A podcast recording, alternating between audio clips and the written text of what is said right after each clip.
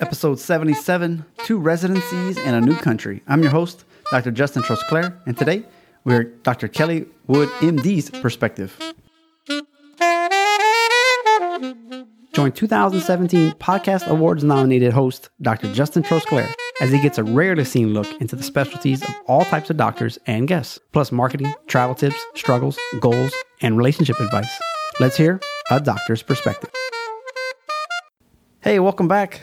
Did you enjoy that bonus episode? I just sort of snuck in there. Hopefully, we'll be able to do more of those. Like I said before, uh, I'd love to attend more events and do post event wrap ups, interview people, guest speakers while we're at the event, and give the host a nice little promotional piece for their next year.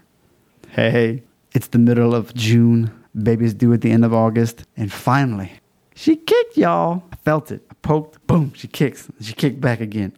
Oh, what an amazing feeling. All right, that's enough of that. Just want to give you that update. So cool. Well, today's guest is straight from Barbados and how she embarked upon coming to America after already going through residency and medical school there because she wanted to be extra trained in endocrinology.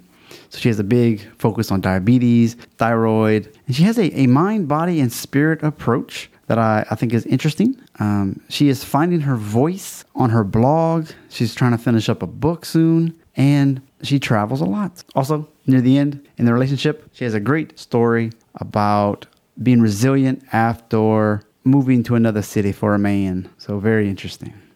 All the show notes can be found at a doctor's perspective.net slash 77. Let's go hashtag behind the curtain. Live from China and Barbados slash Atlanta. So excited. Today we have a endocrinologist, diabetes specialist. She is a blogger, a speaker, a health and wellness expert, board certified in internal medicine, loves diabetes and metabolism. Her mission is to help women and men struggling with their weight, encouraging one another with chronic illnesses. Please welcome to the show, Dr. Kelly Wood, MD. Hello, how are you? So happy to be here. Really excited here. to speak with you.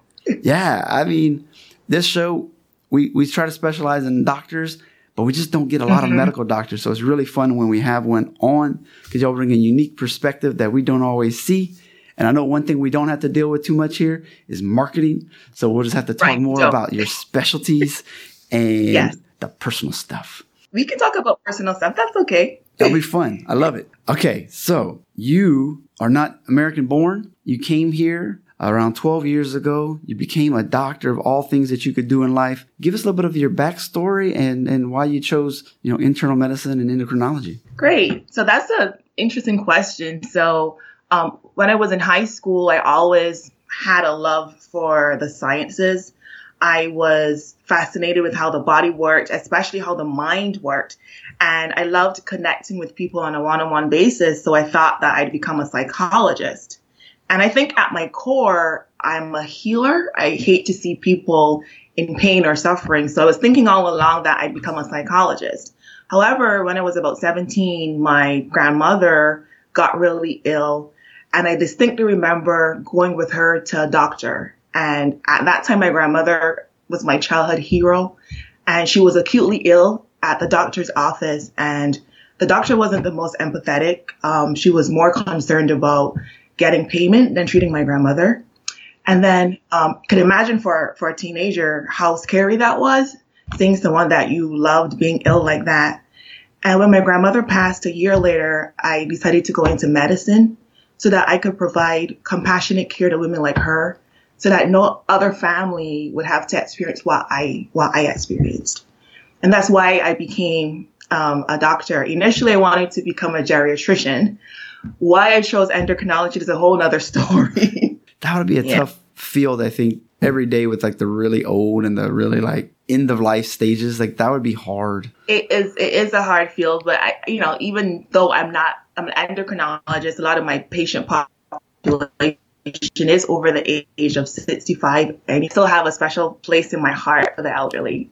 yeah, exactly. That's exciting. So that's the question I definitely want to come back to is how do you avoid being all about the money when it can become easy to do? Or, you know, maybe we can just answer that now and then go right back to your specialty if you like. But okay, while it's fresh, sure. Uh, uh, how can you avoid that? So I was going to talk about that in terms of the one of the common misconceptions that people have about doctors mm-hmm. is that most of us are in it for the money. And that's not true. The, the doctors that I have trained with, the ones that have mentored and trained me, the vast majority of us are genuinely concerned about the well-being of our patients. We form deep connections with them. You know, I see a diabetic maybe every three months.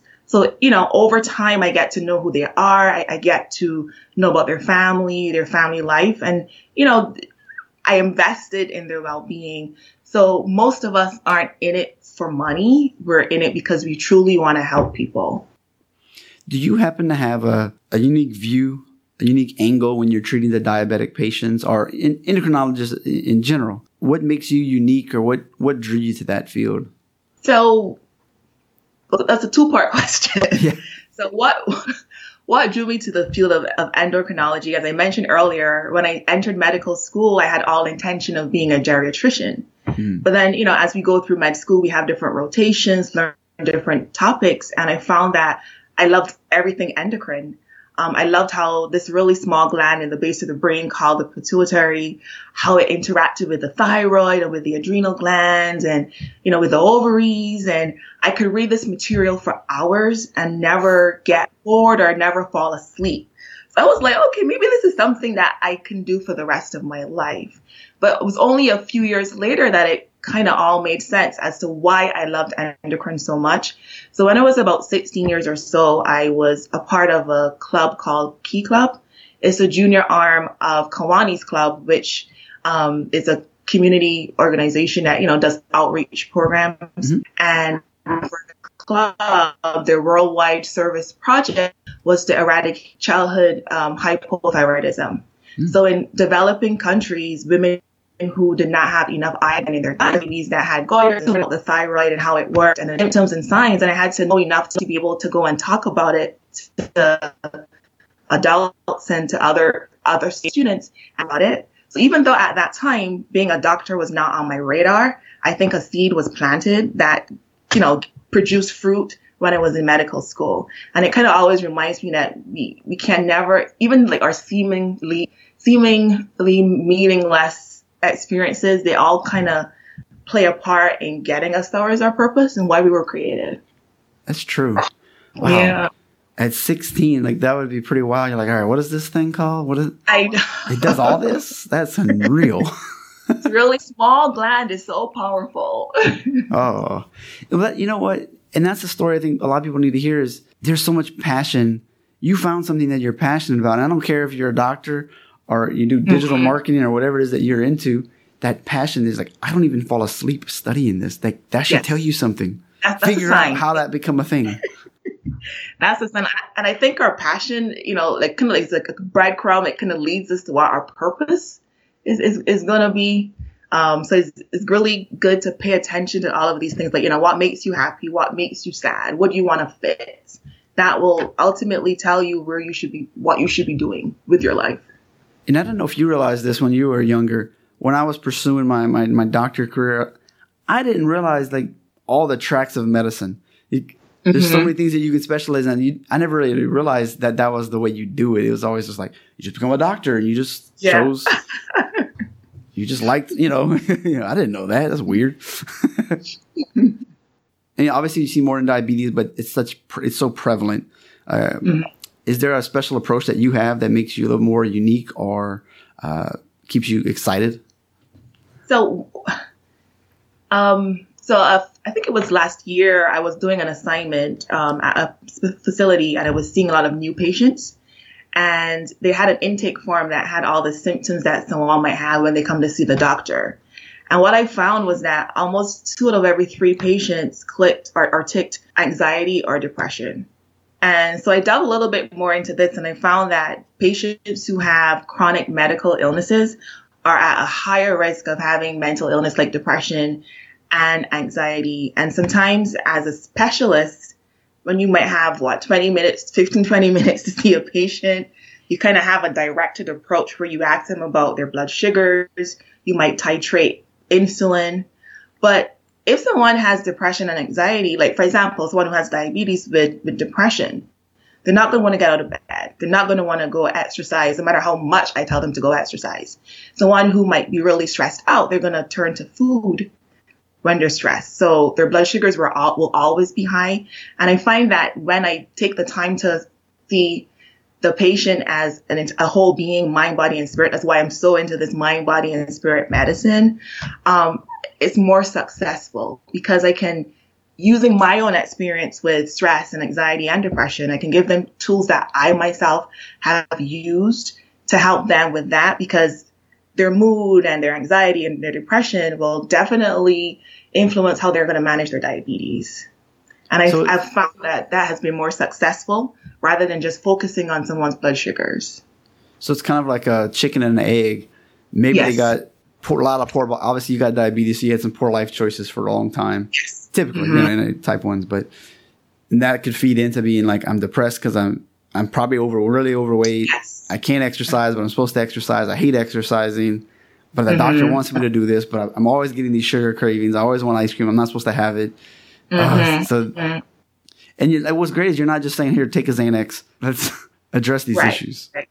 Right. It really fits in the underlying. I mean, like, you know, some people turn to drugs and alcohol to, to cope with life. A lot of people, a lot of us, probably the most addicted drug is probably food, you know? So unless you tackle those underlying issues, it makes, you know, the diabetes a lot harder to control and to manage. Yeah.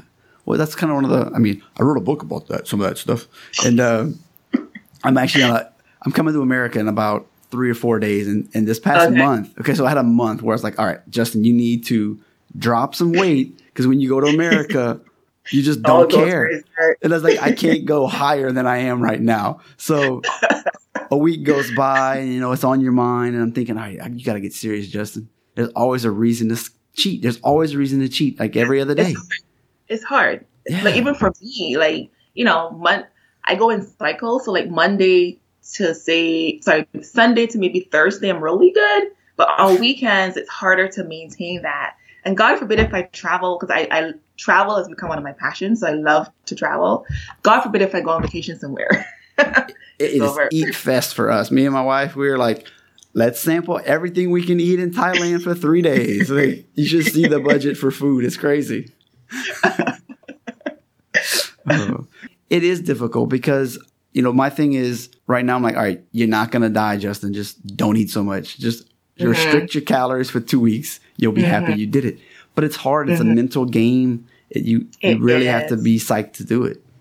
And to, it for your whole life, come on, that's hard. Right. I mean, I, I tell my patients, you know, it's unrealistic for me to expect you to have perfect blood sugars each and every day somebody had a birthday, you had an anniversary, have that piece of cake. That's okay. Yeah. But don't have cake every single night after dinner. You know what I mean? That's when you're going to get into get into trouble. So I think having realistic expectations is important, and also knowing that you know if you fall off the wagon, you go on vacation or a bad weekend, you know Monday, say somebody to the gym or start start eating healthy again. Yeah, I heard somebody had a like a three day program where it's super structured and boring, like but she's like, if you just did that three days a week, I want to say at the end of the month, that's 60% or 70% of your diet for a month. Right. Right. And, the, and they're like, yeah. Small goals. yeah.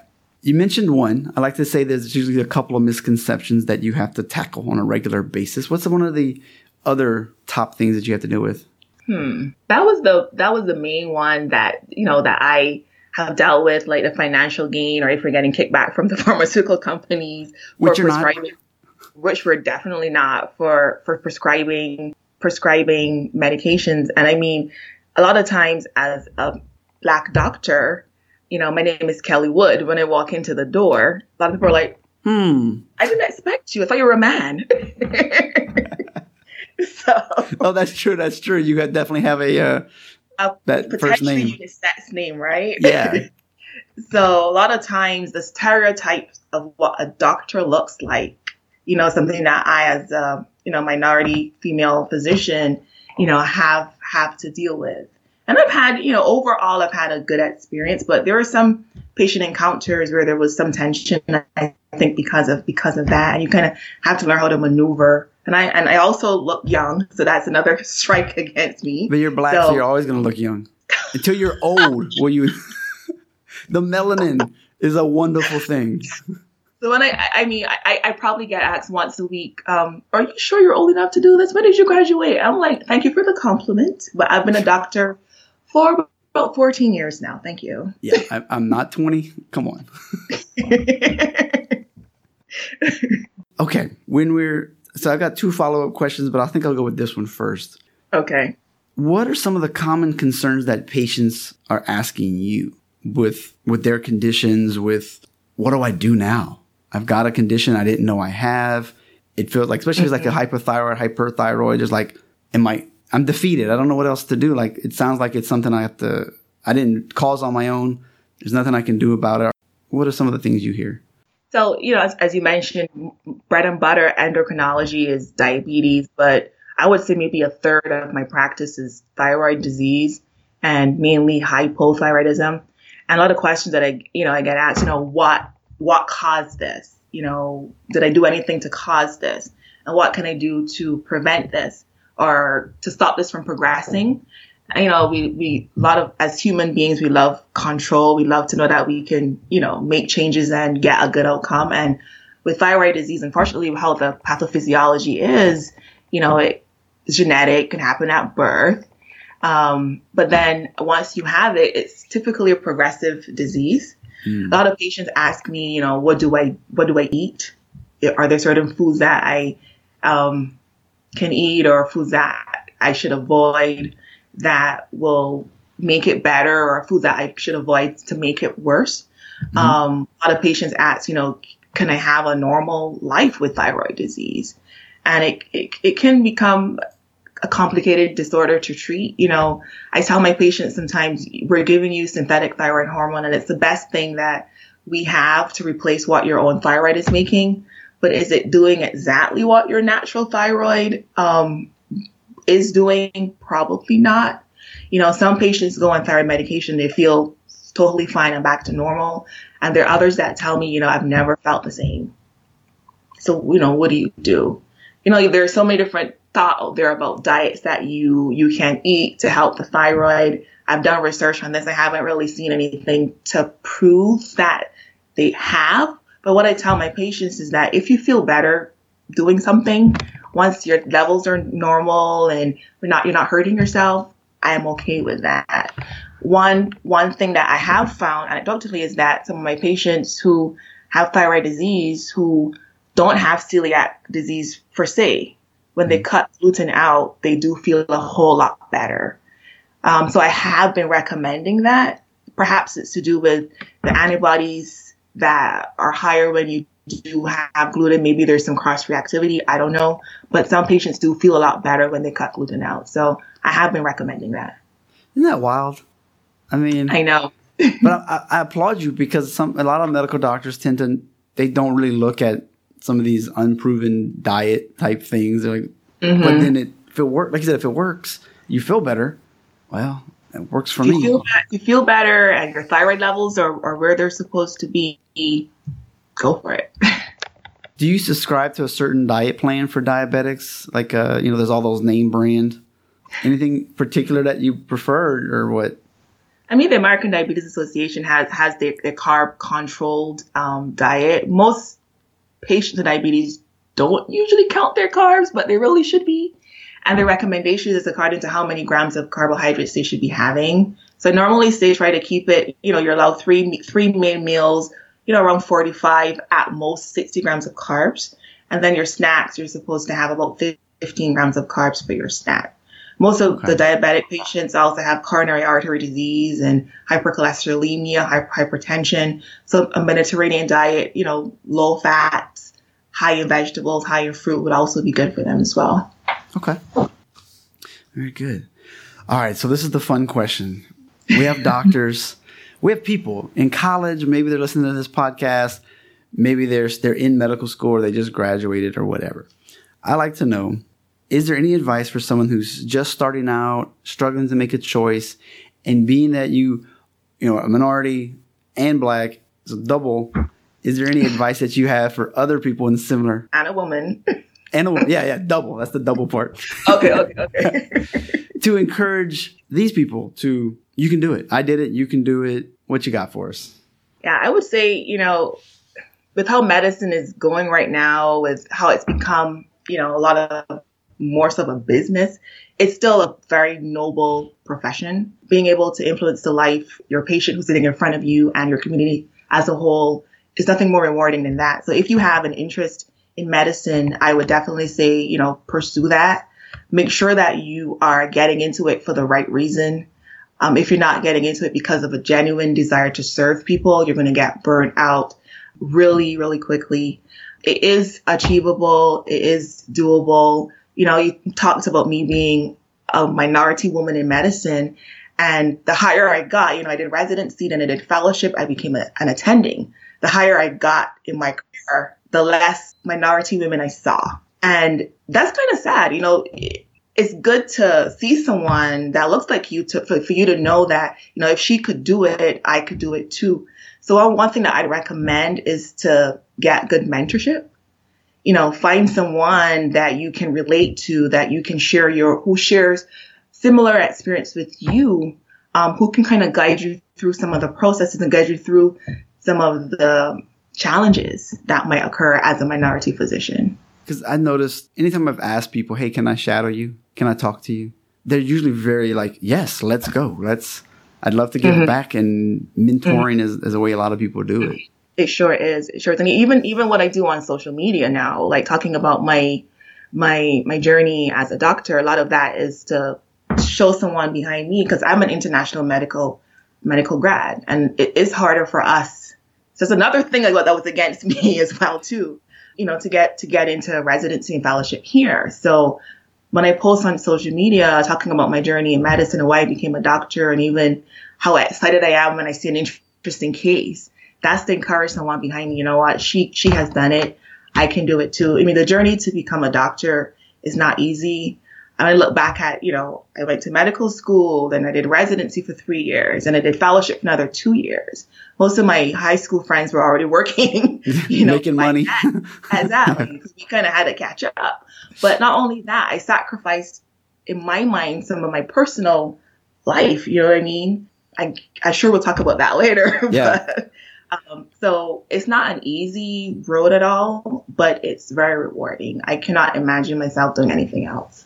What would be a couple, you know, even just one, uh, one of the struggles you may have had having to overcome, like not being American and trying to come to our schools is not easy. It's, you know what I mean? That's a tough thing to do. And yeah. have you had any, any struggles that you want to talk about that you've had to overcome that you're very proud of in a sense? I think so. I, I did medical school in, in Barbados and I did two years of residency there. So starting, oh, I mean, coming to the States, I had to do all the boards and everything. And then I had to oh, start no. over the wow. turn again.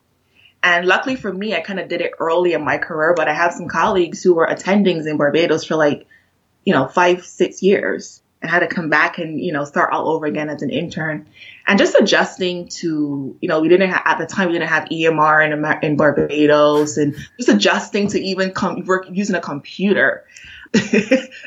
when seeing a click the button. No, I'm just messing with you. I know, right?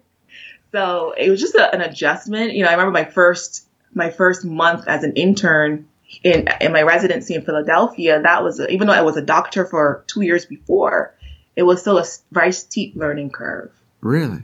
Mm-hmm. What made you want to come here? So um, at the time, there was no avenue for me to specialize. So I oh. knew that I always I wanted to become an endocrinologist that's why I'm here. And the plan was to eventually go back. And I, I, I in my heart, heart of hearts, I still do want to go back to Barbados. Barbados is like a paradise, isn't it? It's absolutely beautiful. Like you go to the beach and you can look down in the water and see your toes. oh. Crystal, crystal clear water. I'm from Louisiana. We don't know what's underneath our feet. You don't want to know, probably.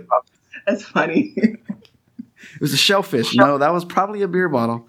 Don't, don't be just fine. Just just be ignorant.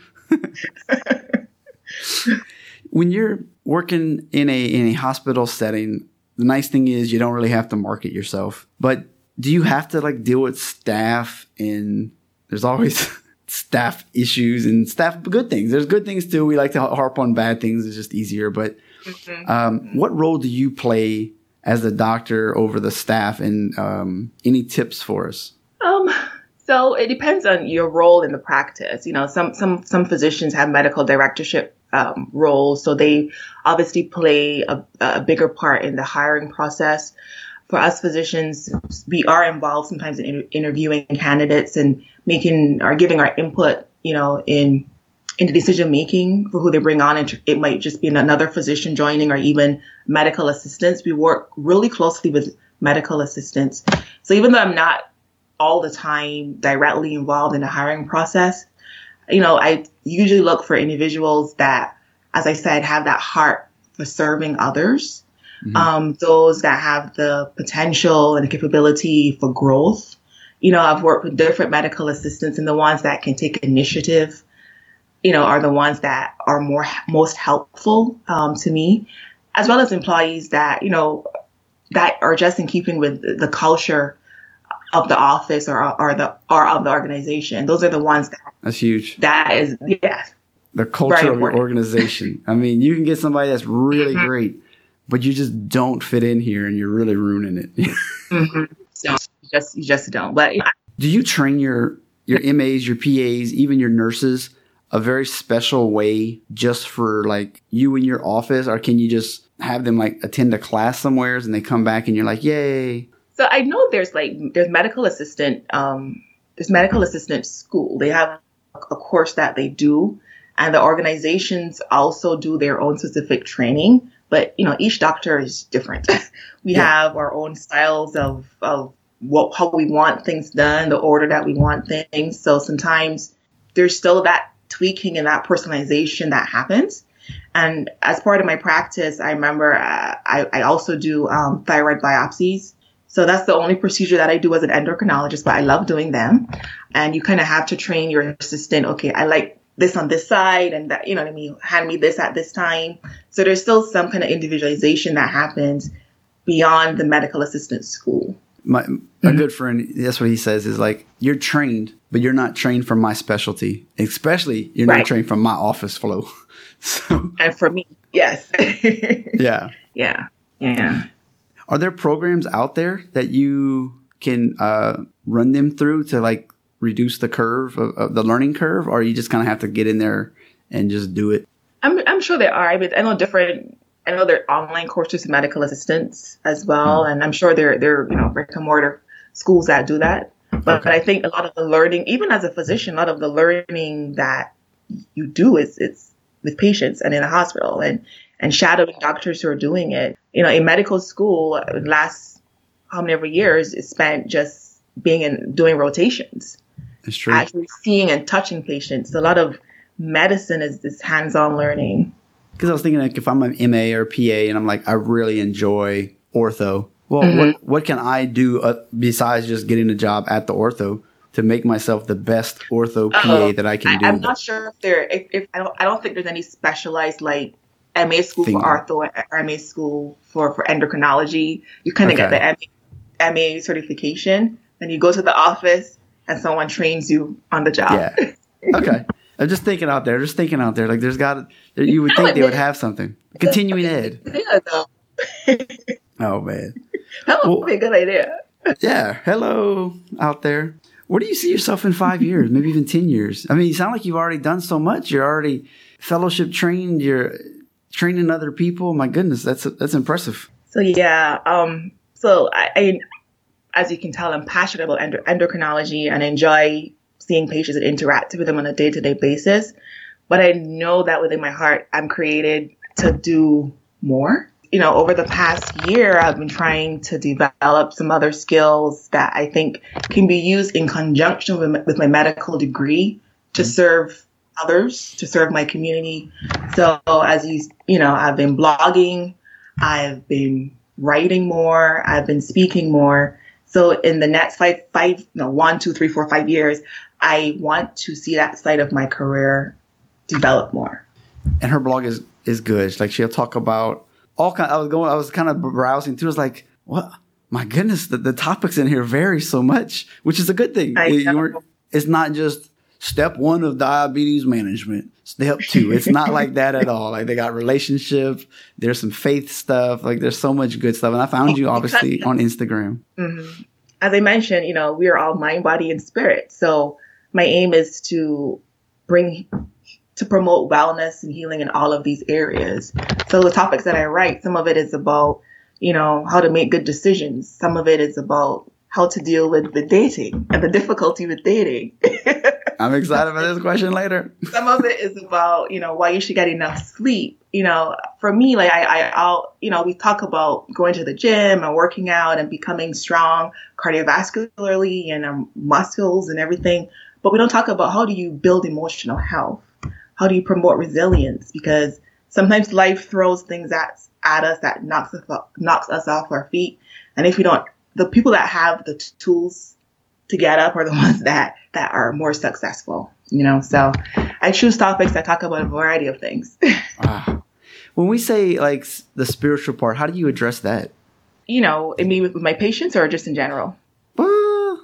I mean, That's a good one. Um, well, if you're able to answer both, that'd be great. But maybe just more like, yeah. That's, I mean, I'm like, oh man, that's a great question because it doesn't have to be a. Generally, it's not like just follow Jesus, but there's a different aspect to like spirituality and, and, how you can bring it up with. Let's go with patients because bringing it up with patients sometimes is a landmine, and yeah. everybody gets offended these days. So, how do you incorporate that? So, you know, I, I well, I'm Christian and I, I tell them that. I ask them, you know, do you believe in prayer? You know, what would do what I say, what do you do to feed your spirit? You know, you're going through all of this stuff. Like, what do you do? Like, I pray. I, you know, might read scriptures or I, I journal.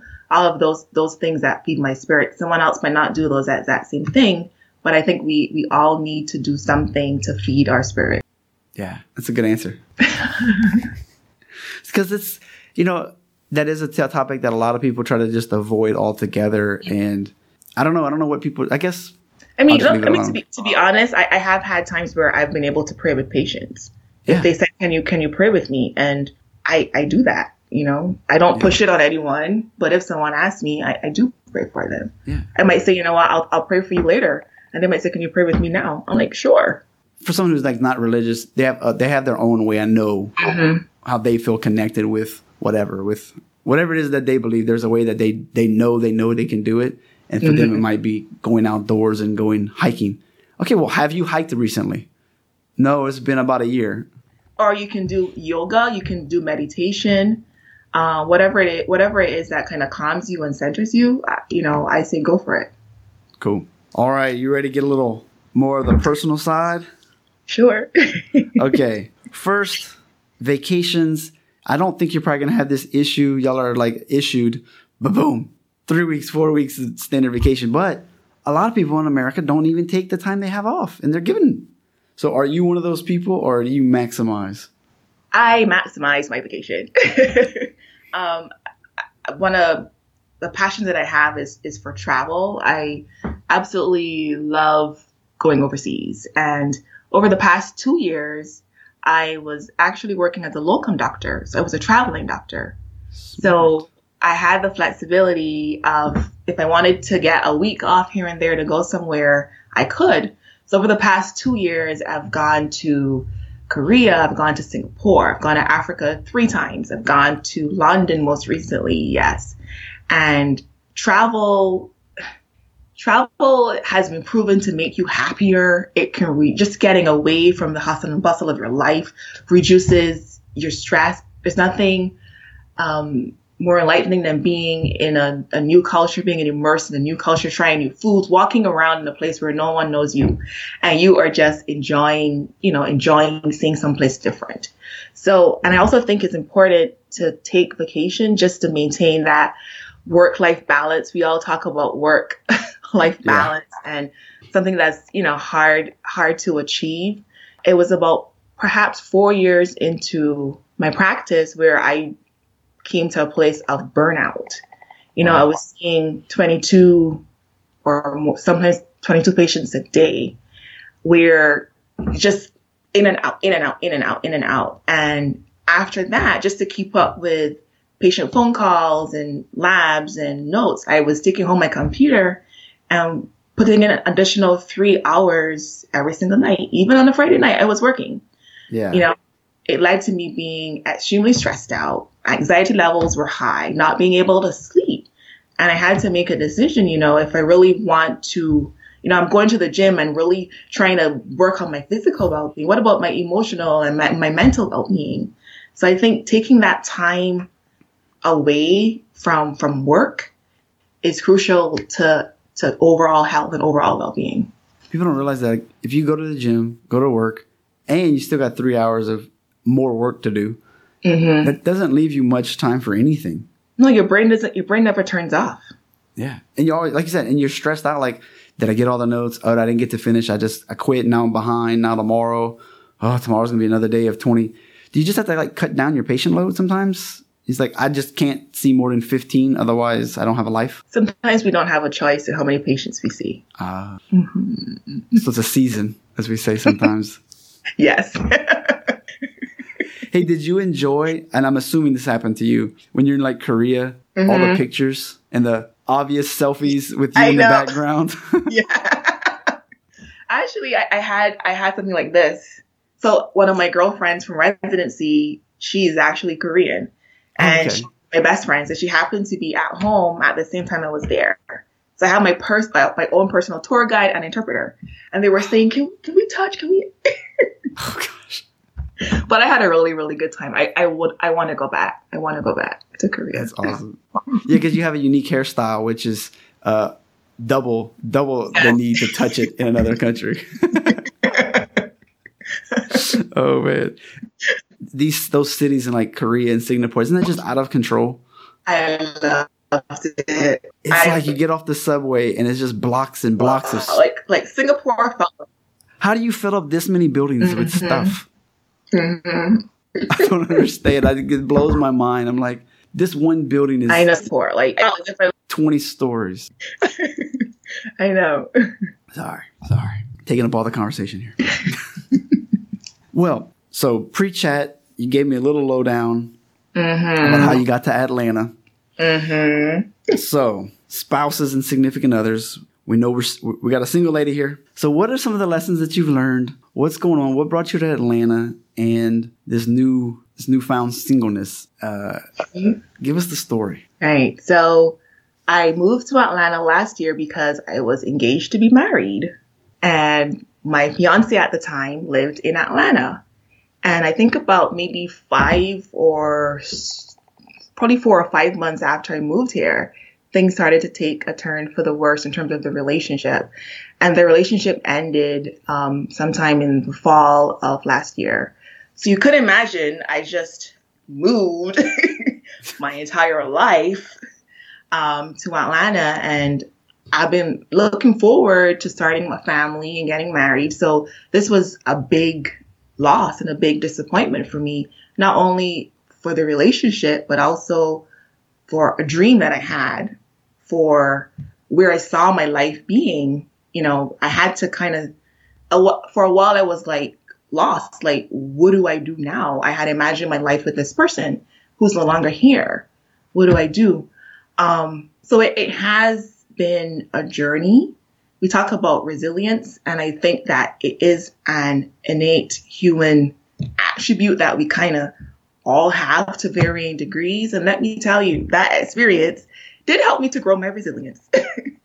you know, looking back, the relationship wasn't the wasn't the healthiest of relationships, and I think that I had to do work on myself, work on rebuilding my self esteem. You know, even though I was a physician and, you know, being Dr. Kelly didn't help me in that situation. No. I was, I was just the girl Kelly, you know. But even though I was a physician and successful, I still had issues with self esteem of not being good enough, not being smart enough, pretty enough, all of that stuff.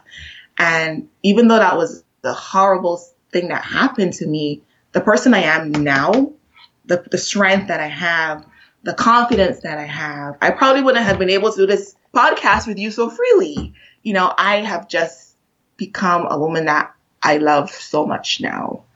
Um, that's why when quote unquote bad things happen to us, sometimes that pain propels us to our purpose. I know that one of the things that I'm called to do is to help other women like myself who might be successful on the outside, but struggle with issues of self esteem and self worth, um, to help them love themselves more.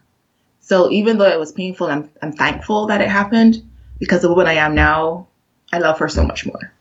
Yeah. Was it, do you find this, in, it's intimidating for guys to like go on a date? Like, it oh, cool, she's cool, she's pretty. And then you find out, boom, boom, boom. You're like, yeah, I'm probably, quote, more successful, you know, potentially like on the outward appearance. And all of a sudden they're like, all right, I, I'm going to just have to leave now. do you find that or what? I, I think it, I think dating is tougher for the professional woman, but I, mm-hmm. I do believe that there's someone out there for us. And the the point is not to settle out of loneliness, not to let your, you know, you want to have a baby, you're 35 now, you know, not to let that cause you to be with someone that's not healthy, with to be in a space where you're not being treated the way that that you deserve you know, I think the right person will not be intimidated by my success. The right person will have their own things going on too. They will also be pursuing their own purpose and their own passions. So they will have no time to be jealous of mine. So I'm waiting for that yeah. person to come along. Do you know anyone, Justin? Uh, you know, come back around. Keep it in the back of my mind. I know this lady. Uh, looking back, and a lot of people in the medical career, they sort of especially for a woman, it's like all your buddies are getting married, they're having kids, and you're like, no, no, no, that's to come for me later. It's not 1935. I can have kids when I'm older. But kind of where you're at now, looking back, would you recommend people to put a little bit more effort, like into finding a spouse? And that, I mean, starting to, like, getting a spouse is usually the first step. Maybe after residency, then have a kid, because that would just be so much harder to have a kid going through this whole part but it's doable. People do it. Uh, mm-hmm. Uh, what, what's your opinion?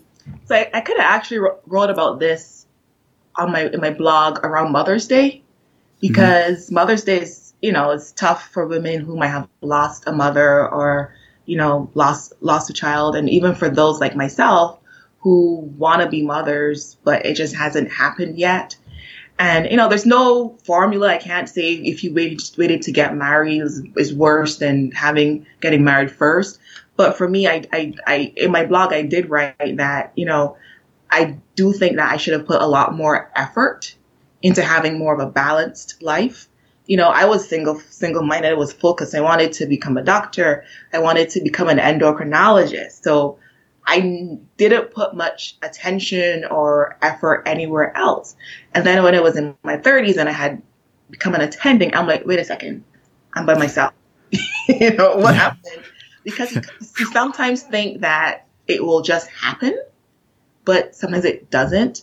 And one of my friends, she she always says, you know, like you know, we, we, we know what it is to to, to, to, to go through long nights of studying and putting all this effort. And when medicine got tough, we didn't quit. We don't put as much effort into our dating life and into our social life. So now, even though dating is hard for a single woman here in Atlanta, when it gets tough, I, I hear her voice telling me, you know, you didn't quit with medicine. You can't quit with this either. If it's important to you, you're going to put the effort into it.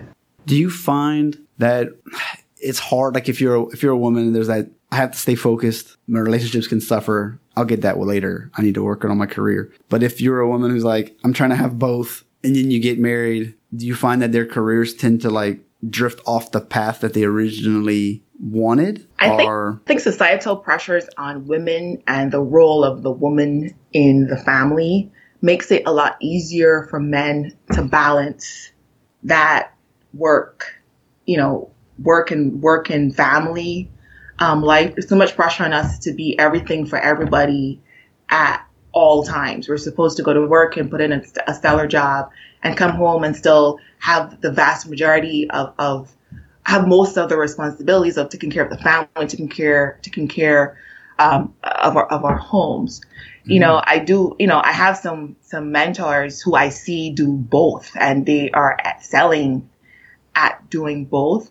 I think at some point in time, one probably has to suffer, you have to put effort into one more than the other at some point in time. I'm not sure if it's realistic to expect that you will get it right. in Right, of course. At the same time.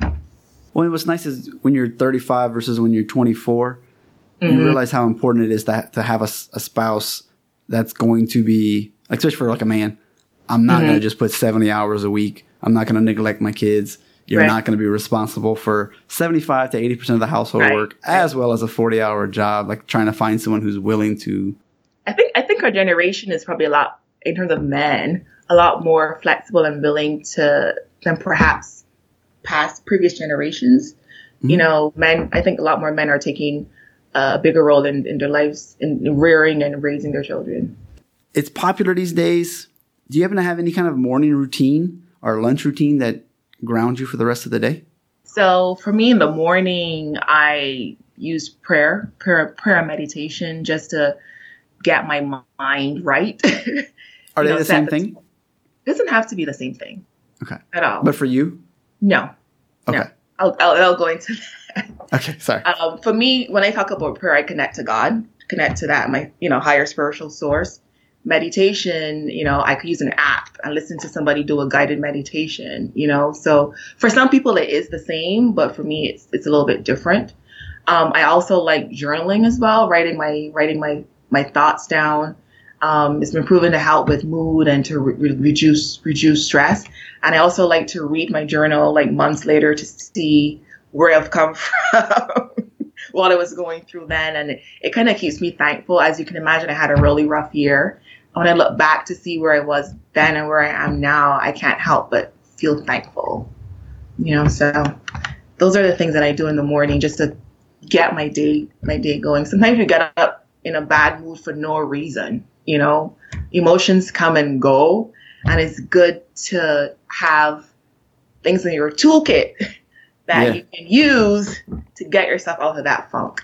The reason why I was asking you about that was because I think there's some Christians they're like, I can't meditate. That's too woo woo. It's not Jesus enough. And it's like, you know, they're they're actually two different things, and you can have both without Yeah. compromising your faith. Exactly. Actually, one of my next question, one of my favorite apps is an app that's called Simple Habit. And I was a Simple beginner to meditation um, last year, but I found it helped to reduce anxiety and reduce stress and just, you know, when your mind is going, going, going, like Simple Habit, the app says meditation is like a vacation for your mind. And it really, it really is. And it's a free app. Um, you can also pay for an upgrade and get like more access to more of the meditations. But if you only have five minutes, you can choose a topic like help me sleep or feeling down today or feeling anxious today or I have an interview coming up. Anything you can think about. And for those five minutes, someone sits you down and you learn, you do the deep breathing techniques and they take you through a guided meditation. And I found that that mindfulness has been helpful for me on my he- healing journey as well. Oh, I didn't realize that's how they were categorized. Yeah, That's fantastic. pretty cool, right?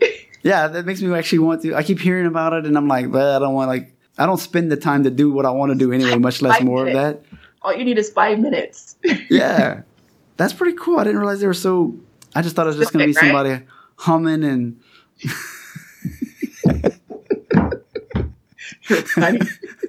now breathe. Hum.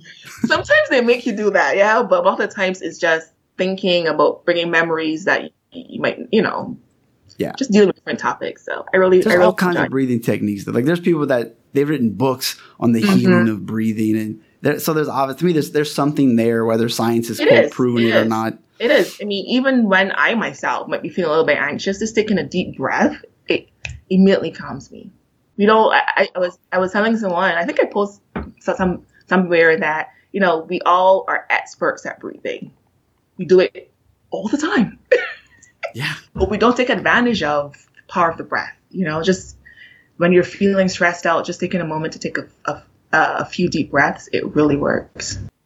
you know, I was doing a uh, Australian football for one like a summer, and you know, you get tired from running, and you kind of put your hands on your knees and Mm-hmm. lean over, and you do that, that'll get you another lap. It was like, no, you're gonna put your hands over your head, you're gonna stand erect. So when the team member sees that everybody else is tired, they'll be like, "How are these guys not tired?" It's like, no, it's a mental game. It was. I don't know why I said that, but it was it was kind of like a really it was forcing you to exercise Mm-hmm. and control like your breathing. And like everybody's tired. We've all just ran for the last ten minutes. Like Mm-hmm. make it work. Well, continuing on the for the last question, continuing on, any other apps, books, or podcasts that you find that you secretly love and you just have to share with other people? And you've already done one. Right. So one of my um so this year for the first time I have a vision board Ooh. and it's been amazing. you know, I'm, I've been someone that might have a New Year's resolution and I kind of write them down and I forget about them. End of the year comes around, nothing I said I wanted to do is ever done. but this year, I was like, you know what, Kelly, you have so many goals you want to achieve this year. We got to be strategic about doing what we said we wanted to do. So I have a vision board. I also write my goals down and I um, reassess my goals from time to time to see if I'm actually sticking to them. And it, it kind of allows me to say, you know what, I have to tweak this or tweak that to get my to achieve my goals. One of my goals this year was to read two books a month. Um, I think I've averaged about one and a half so far, but it's still pretty better than none. Um, Yeah. So the book that I read recently was by John Maxwell. It's called Sometimes You Win, Sometimes You Learn. And it's talking about life's greatest lessons are gained from our losses. And it kind of all tied into what I went through last year and how failure or loss, you know, the people that succeed are the ones that have the right perspective from it.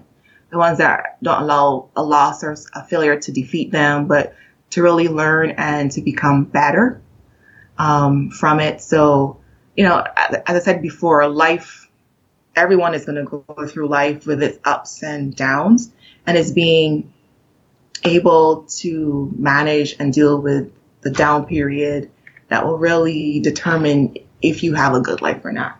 I wouldn't be the man I am today if it wasn't because of the divorce that I went through Mm-hmm. and the copious amounts of books that I read Mm-hmm.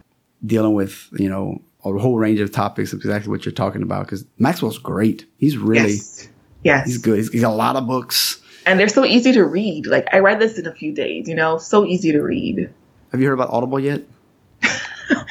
I'm old fashioned. I like to turn pages. I, I read a book in two and a half hours the other day. it was great. I can't. I, I like to underline and make my own notes in the pages. So yeah, I will eventually get there. But right now, I, I want to turn pages. no, messing with you.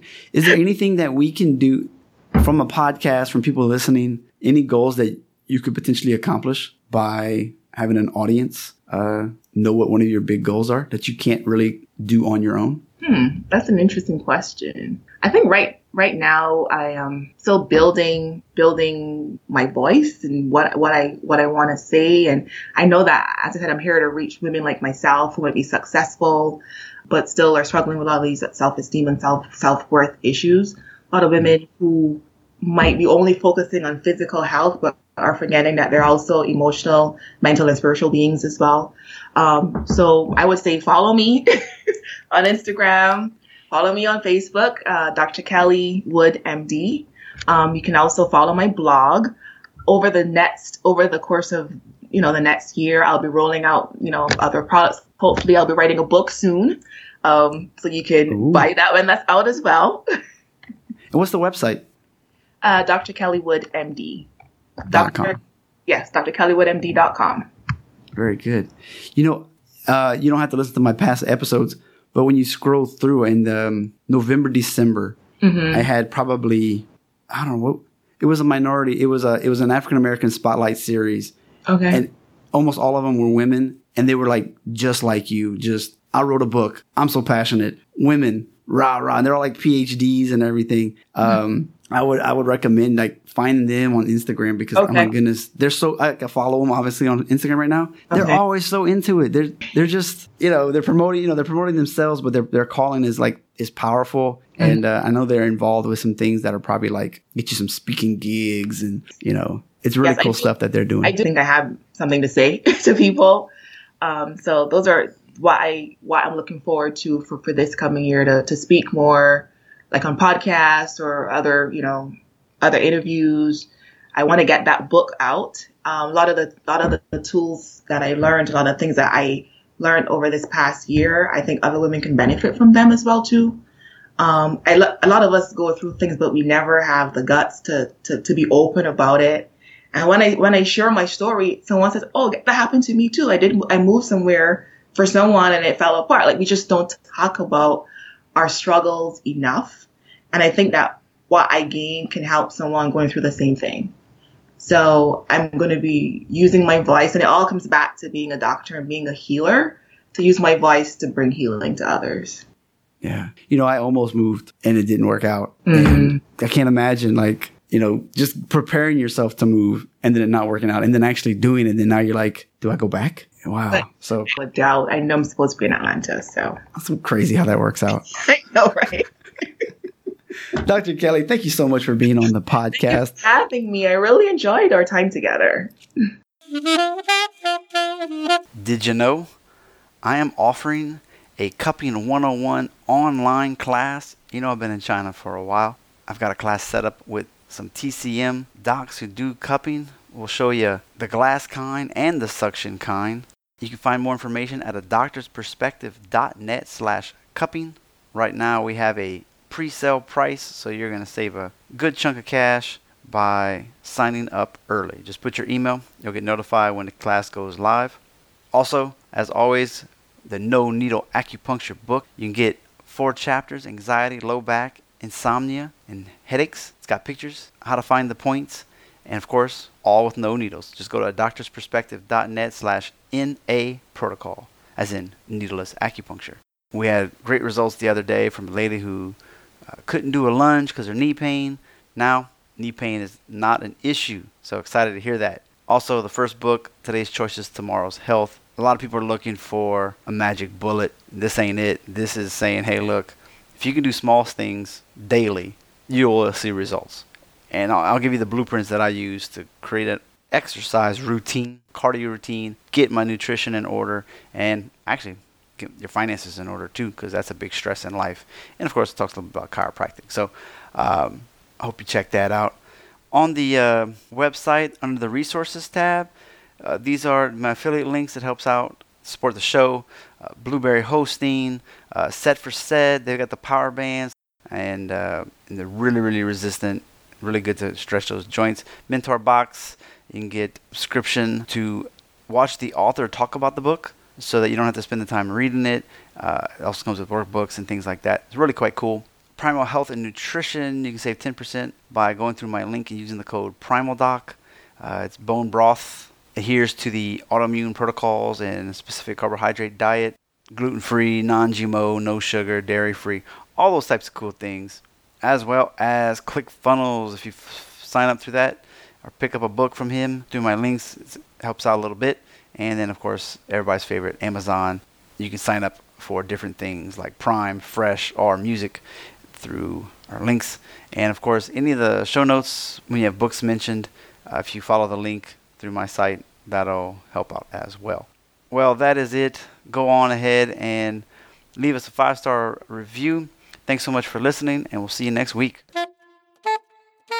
We just went hashtag behind the curtain, and this episode has come to an end. I hope you got the right dose for your optimal life. Please spread the word about this podcast by telling two friends, sharing on social media, and visit the show notes on a doctor's doctorsperspective.net to see all the references from today's guest.